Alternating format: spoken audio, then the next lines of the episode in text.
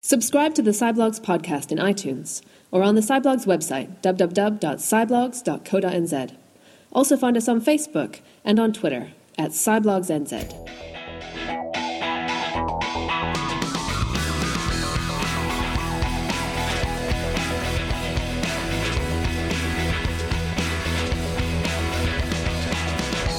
On the Sciblogs podcast this week, Michael T. Jones, the co founder of Google Earth, on where the digital Earth movement is going.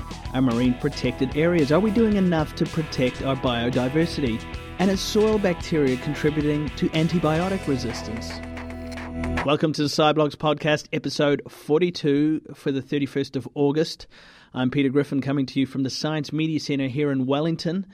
And soon I'll be talking the digital Earth movement with Google Earth co founder Michael T. Jones. And boy, what a treat that was for me. Fascinating guy, a huge brain with a big background in technology. You'll hear more from him soon. We'll also hear some of the highlights from the inaugural professorial lecture of Professor Jonathan Gardner, a marine reserve expert at Victoria University.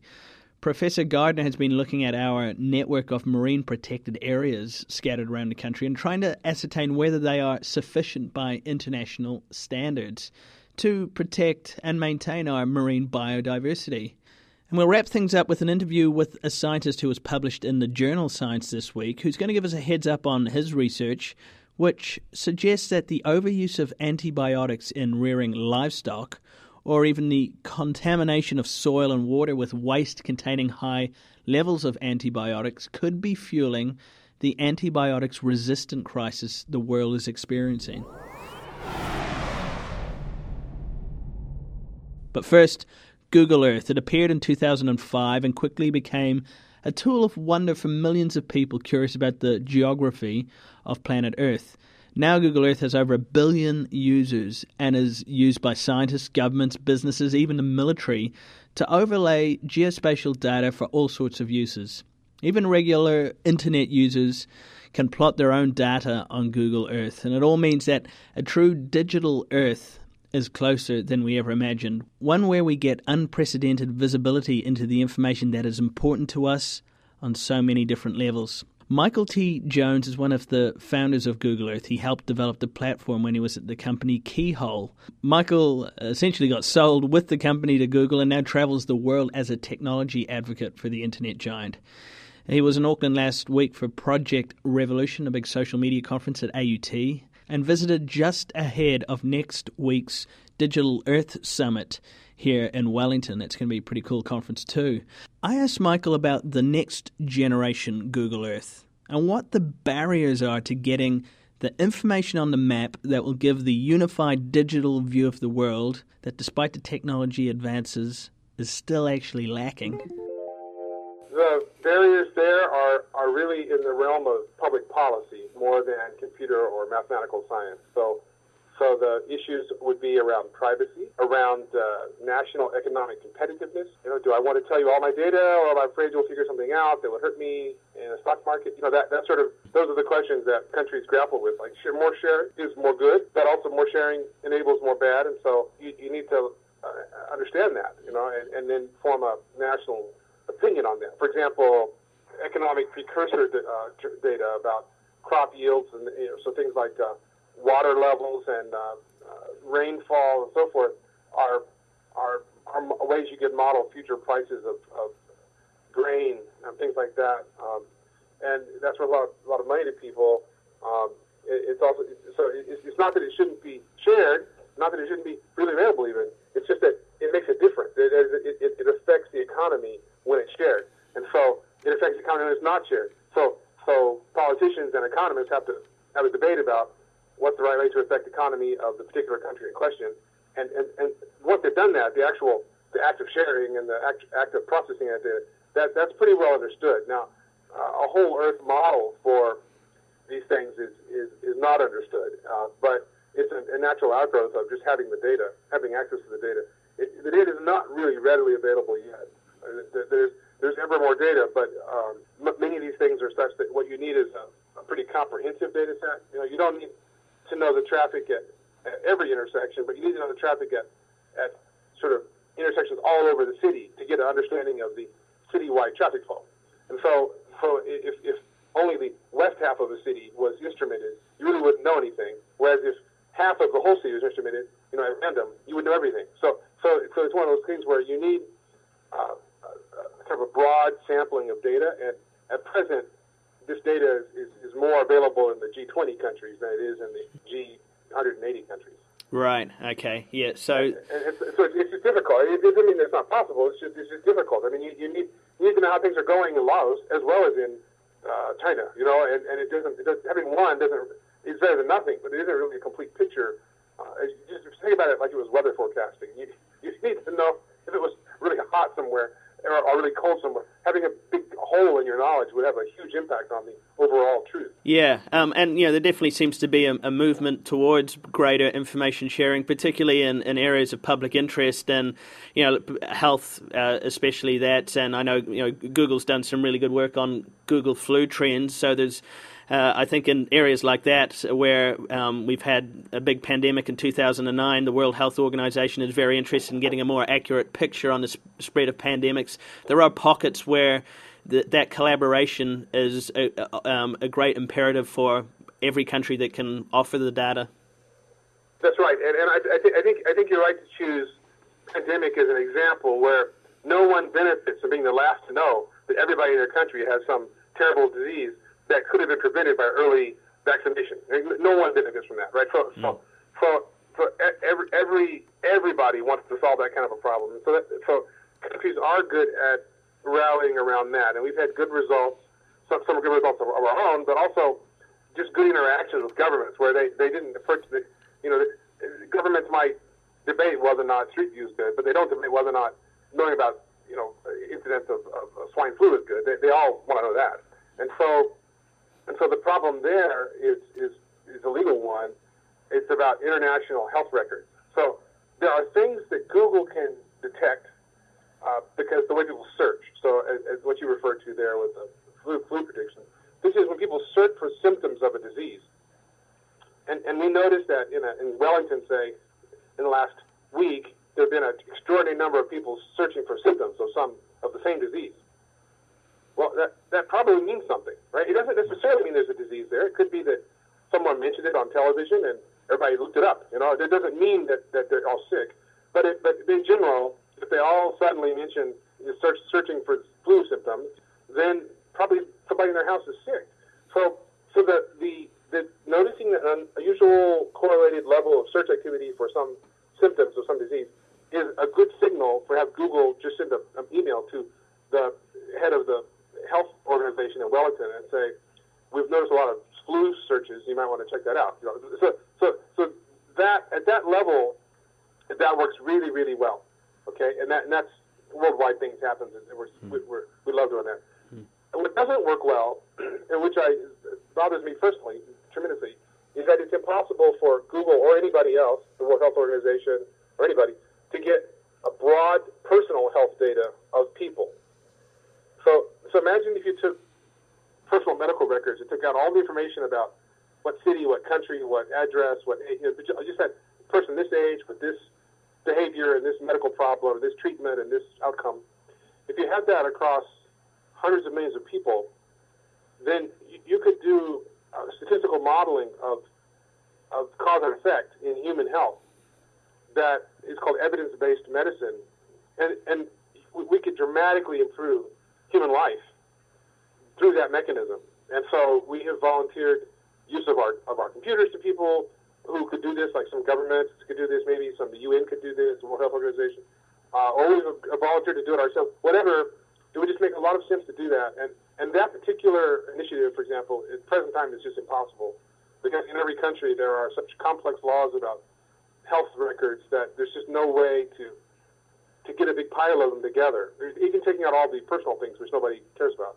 Um, and that, that's, that's, a, that's a step that society needs to take, I believe, that it has not yet been willing to take globally.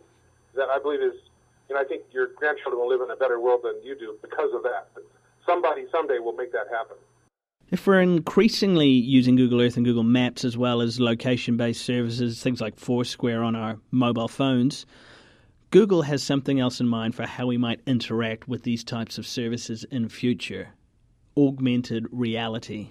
In June, Google co founder Sergey Brin unveiled Project Glass. This is a pair of glasses fitted with a small heads up display that is fed with geospatial information and updates from the internet. It's like a smartphone built into a pair of specs, and it's part of a movement towards wearable computers that Michael Jones believes will see computers as we know them disappear entirely. What, what is what's the what the important trend there is not so much the physical glasses, but the the broad concept because there are many people working on head mount displays, many, many, and, and they're all great. That, that, that's not, that's not an issue.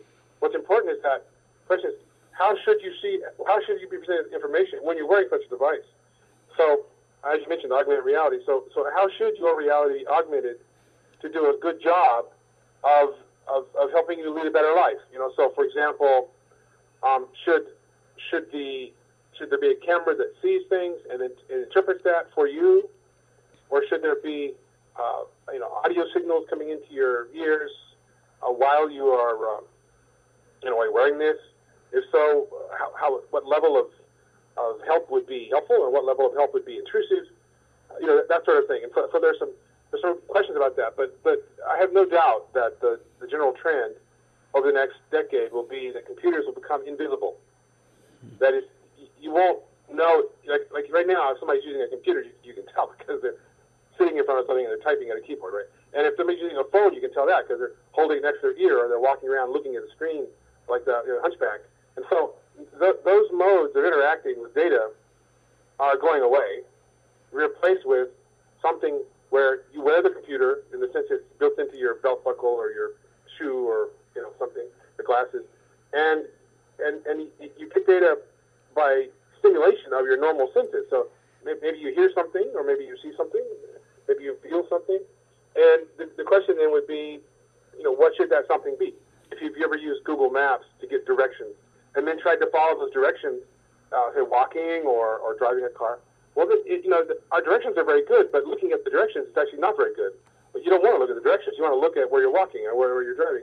So if you imagine we were saying, turn left now, turn right now, without any visible anything, just in your ear you heard like left, left, or maybe maybe you felt a tap on your left shoulder, your right shoulder, because you wore because your you know your your shirt did that. You, you could imagine a world where you were informed of what you needed to know about, what you chose to know about, but not because you're looking or typing at something, but because you're wearing something which clues you in. You know, imagine a watch that you know tap on the left side of your wrist for go left and the right side for go right. You could just navigate through some complex maze just without even thinking about it. Mm-hmm. And that, that's the, you know, that's the thing to think of. Think of it that way. Don't don't don't focus on, you know, the glasses what they look like or the, you know, whatever. It's just imagine where you couldn't see any of that, and all you did was live your life, but you had a little bit of extra information available to you, uh, hear or see or feel that made things work better for you. And what would that be like? And, and, and that, that's what we care about. And, and we're, we're pretty sure there's something there that doesn't involve sitting in front of a laptop computer and typing at a keyboard.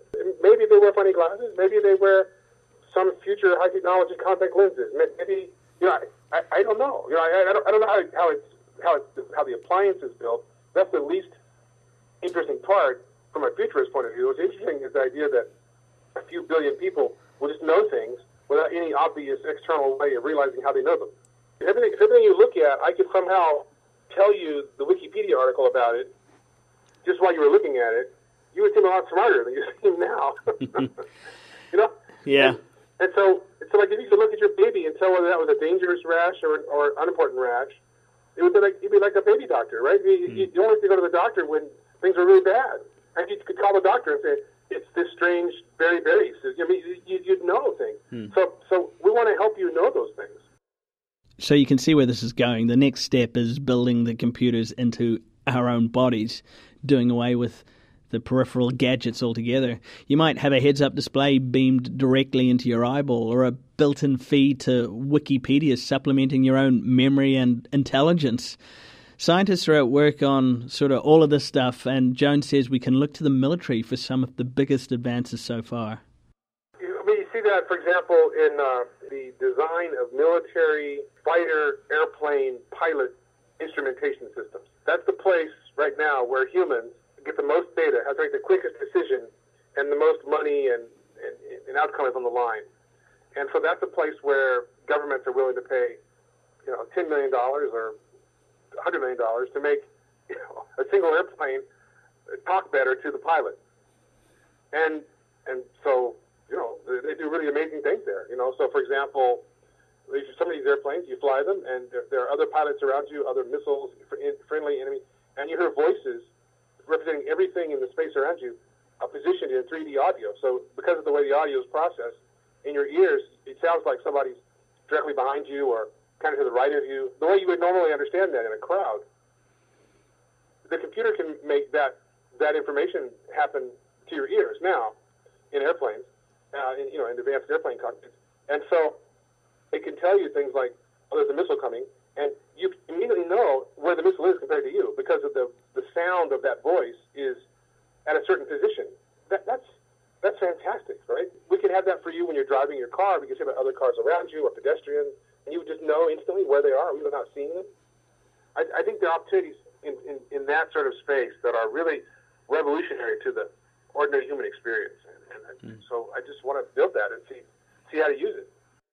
There's a website devoted to Google Earth discoveries. It's called googleearthanomalies.com, and it shows images of all sorts of things that people have spotted on Google Earth that they can't quite explain. A few weeks ago, the satellite archaeologist Angela Micol spotted two sites in Egypt that resemble what she suggests are previously undiscovered ancient pyramids. Scientists are now setting out to investigate that, and it's just one example, really, of a discovery made through browsing Google Earth, an aspect of the platform Michael Jones never really anticipated. It's, it's, a, it's a, a, pleasant and glorious surprise, the success of Google Earth in that particular way. None of us involved in creating it, and none of the people currently involved in building it and growing it really ever expected that. What we did expect, which is similar, was that every child would finally know what the world was like. You know, imagine hundreds of millions of children who would fly around the world in curiosity, and they would see where the pyramids were, and they would see where Mount Everest was, and they would really see it. Like they would see, well, the pyramids are about uh, seven kilometers from the Cairo airport. Or, you know, that, is, that would actually uh, some some tangible understanding as opposed to just a, a vague notion of a pyramid, and and that that we imagined that the curiosity of children and the power of computers would meet to fulfill that. And, and basically, for myself and my buddies, we had felt that as children. So we said, well, if I could be eight years old again, I would want this. So mm. I, I knew all the other kids would want this. You know, so so we, we understood that. We, we had not appreciated the degree to which, uh, when I travel the world for Google now, I meet presidents of countries, and invariably they show me their control room where they can use Google Earth to see their whole country. So when something happens, they can, you know, they can actually see exactly what's happening. So they can talk to people on the ground and say, "Are you by the big red building? Are you next to that hill over there?" You know, so so they they feel like it's almost like uh, time travel. You know, they they can be places they can't really be because they're busy being the president, but they can, or prime minister or whatever, that they, they can understand, right? Mm. And and that's that's I never thought that I would meet you know 20 heads of state who all who, for whom Google Earth is an important part of their administration. I didn't expect that. You know, I didn't expect to see many countries using Google Earth in their military to understand what's going on with the borders and neighbors and you know illegal trafficking of things. Uh, smuggling. So, so you know, I'm, I, we're thrilled that more awareness of the planet is leading to better decisions. Uh, that's wonderful.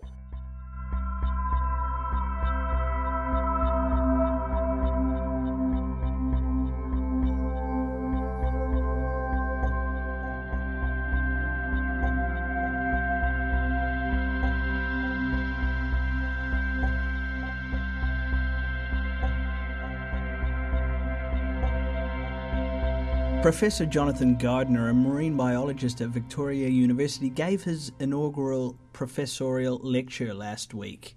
Now, he's looking at the importance of marine protected areas around New Zealand, with particular reference to New Zealand's unique position as a country with a marine environment 15 times larger than its terrestrial area. So, how are we doing with our marine protected areas? Well, as Professor Gardner explains, we're doing okay on genetic diversity across our marine protected areas. There's good connectivity, as he explains it, between these areas. Where we're not doing so well is in the number of marine protected areas we have and the size of them, which doesn't compare well when you look at the specifications that the best science in the world suggests we need to have to ensure we have healthy marine reserves protecting our biodiversity?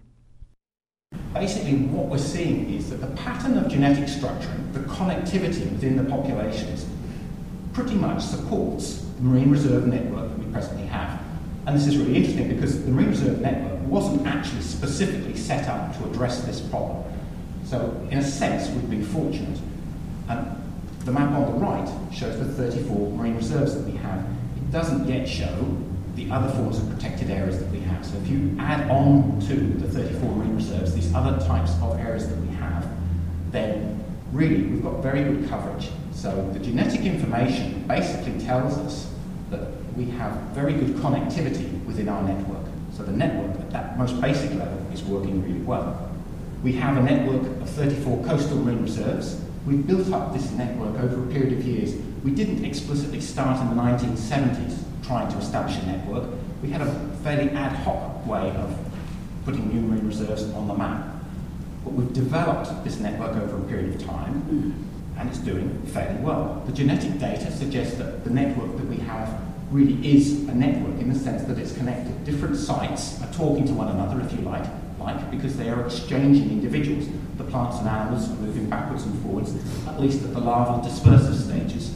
And that's the key thing which defines a network.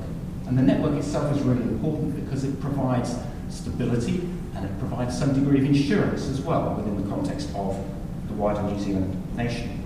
We have recognition of the uniqueness of the system as well, the Kermadec, the subantarctic islands, at least the Auckland Islands, the fields as well, particularly well represented. But we still have some way to go because there are other unique areas which need protection, uh, which may or may not in the future be afforded that protection. So based on international science, at the moment, New Zealand's marine reserves are too small. We need to increase the average size by something like 50%, based on spacing criteria and based on an average number.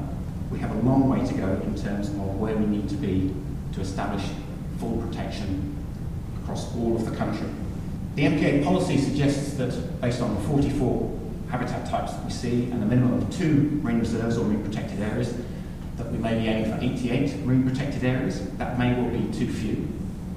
I think we need, in conclusion, a clear governmental and societal commitment to greater marine conservation. We face a number of important challenges now. We need to make really key decisions about what's going to happen. The debate about global climate change, about ocean acidification, of these sorts of things, ongoing threats to the environment. Society needs to really engage with this and make decisions now about what's going to happen And we need to make sure that the politicians understand the choices that we as a society want need to be enforced, need to be put in place, because the choices that we make now will profoundly affect what happens into the future. Something else that we need to think about is the size of the Marine Reserve itself. So in the last 10 or 15 years, there's been quite a push internationally to develop international science standards, if you like, for size and shape and spacing and distance between different marine reserves as New Zealand and many other countries start to develop networks of protected areas.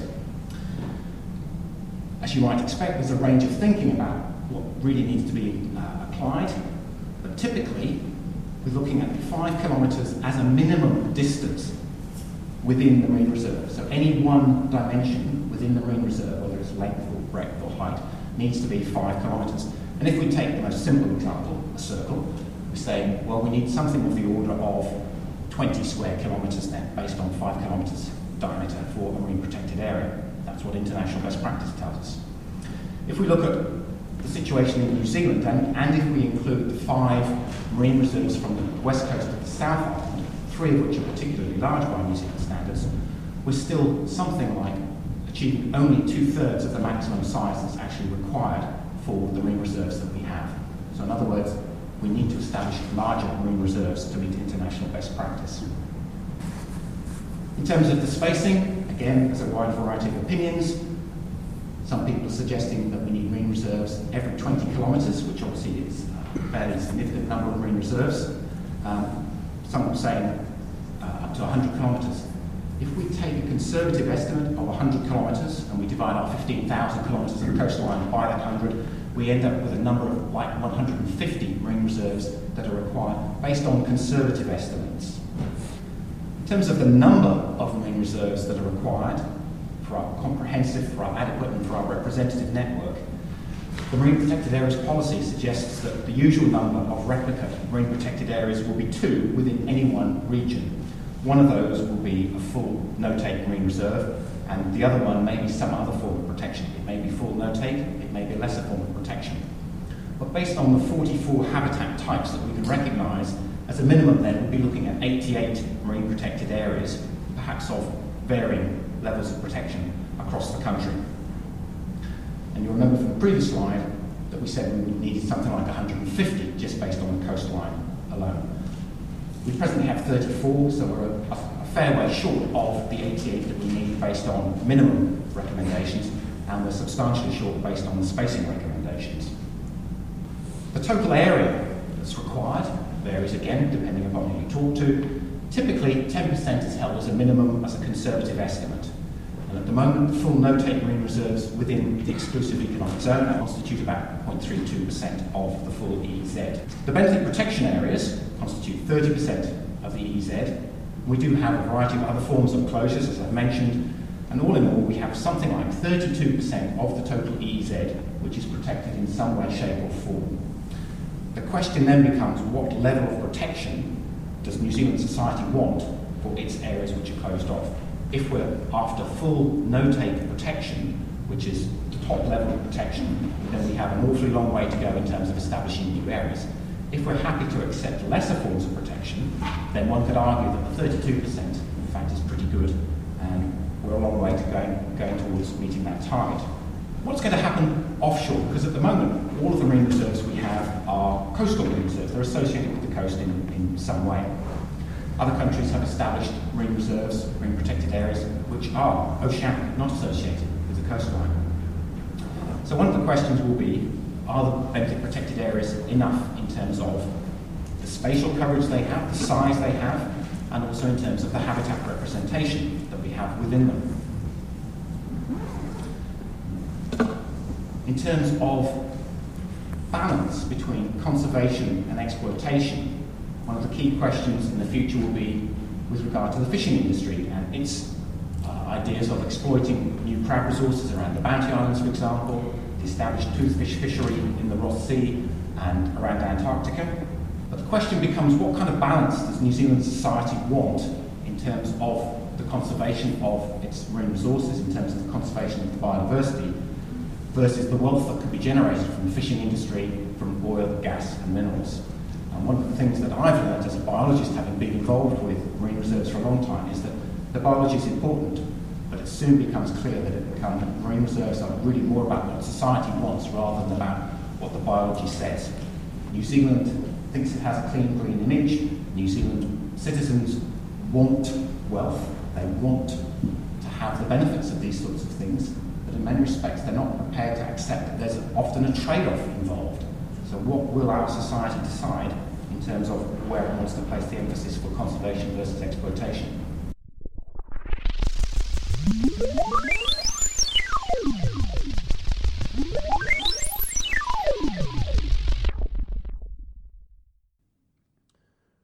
Resistance to antibiotic drugs is a growing problem in the medical world. We all know we should take our full prescription of antibiotics to ensure we don't inadvertently create a superbug impervious to the once miraculous powers of these wonder drugs. But new research is pointing out that there may be other, less obvious sources of antibiotic resistance. A study published today in the journal Science suggests that soil bacteria may be giving human pathogens a helping hand in building antibiotic resistance. One of the authors, Gautam Dantas, explained his research speaking to the Science podcast.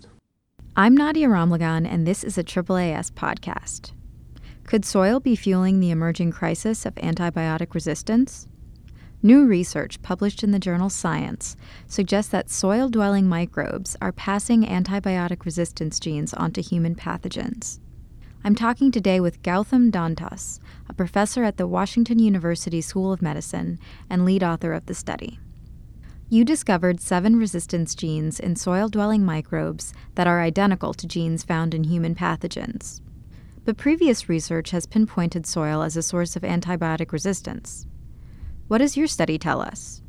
So, yeah, indeed, um, many previous reports have identified the soil uh, and specifically microbes in the soil as a rich source of antibiotic resistance genes. If you find the same genes in two different bacteria, that indicates that those genes were exchanged recently. If the genes are different between two bacteria, then the exchanges occurred a long time ago. And so, basically, the low similarity that previous studies had seen between soil bacteria and pathogens seemed to indicate that recent exchange had not been occurring. So, what's different about our study is, in contrast, we find numerous resistance genes in these non pathogenic but drug resistant soil bacteria that are exactly the same at the nucleotide level, the same DNA sequence as a variety of resistance genes that have been found in pathogens from all around the globe. Could these findings change current thinking about antibiotic resistance and ways to combat it? I certainly hope so. I think what our work does is add meaningfully to a huge body of evidence from other people's work that's been accumulating that shows that we really are being imprudent in our use of antibiotics in both the clinic and in agriculture. You know, there's ample evidence to show that resistance rates in pretty much any bacterium which humans have had impact on have gone up. And now our work clearly ties the environment in terms of you know non-pathogenic environmental bacteria to pathogens. And so I think hopefully what this will do is add to the voices who are advocating for sort of strong legislative incentives to increase development of new drugs because our pipelines are certainly drying up, but also to add for sort of prudent regulation of antibiotic use both in agriculture and the clinic. One of the things to keep in mind is, you know, we don't have legislation even in this country that requires uh, reporting, uh, public disclosure of antibiotic use in agriculture. I mean, so the approximate amounts are, I think, 70% of antibiotic use in this country is in food animals, only 30% in the clinic. We don't even know the exact numbers because uh, they don't need to be disclosed. So I think hopefully what this suggests, uh, what our work helps to, to support is this idea that, you know, if we want to curb antibiotic resistance, we need to be careful about how we use antibiotics in a lot of different walks of life. That's Gautam Dantas from Washington University School of Medicine.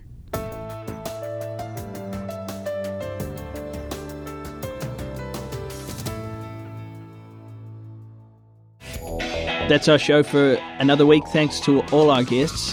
Thanks to producer John Kerr from the Science Media Center. To Science for the podcast segment on the antibiotic resistance. Check out the Sciblogs network of science writers at sciblogs.co.nz. Some great posts this week. Uh, you can also stream the podcast from the website. Don't forget you can also download it from iTunes and Stitcher.com. Follow us on Twitter at SciblogsNZ as our handle and like us on Facebook, facebook.com forward slash Sciblogs. Check back in next Friday for another mix of science news and views with a Kiwi spin here on the Sciblogs podcast. Till then, go well.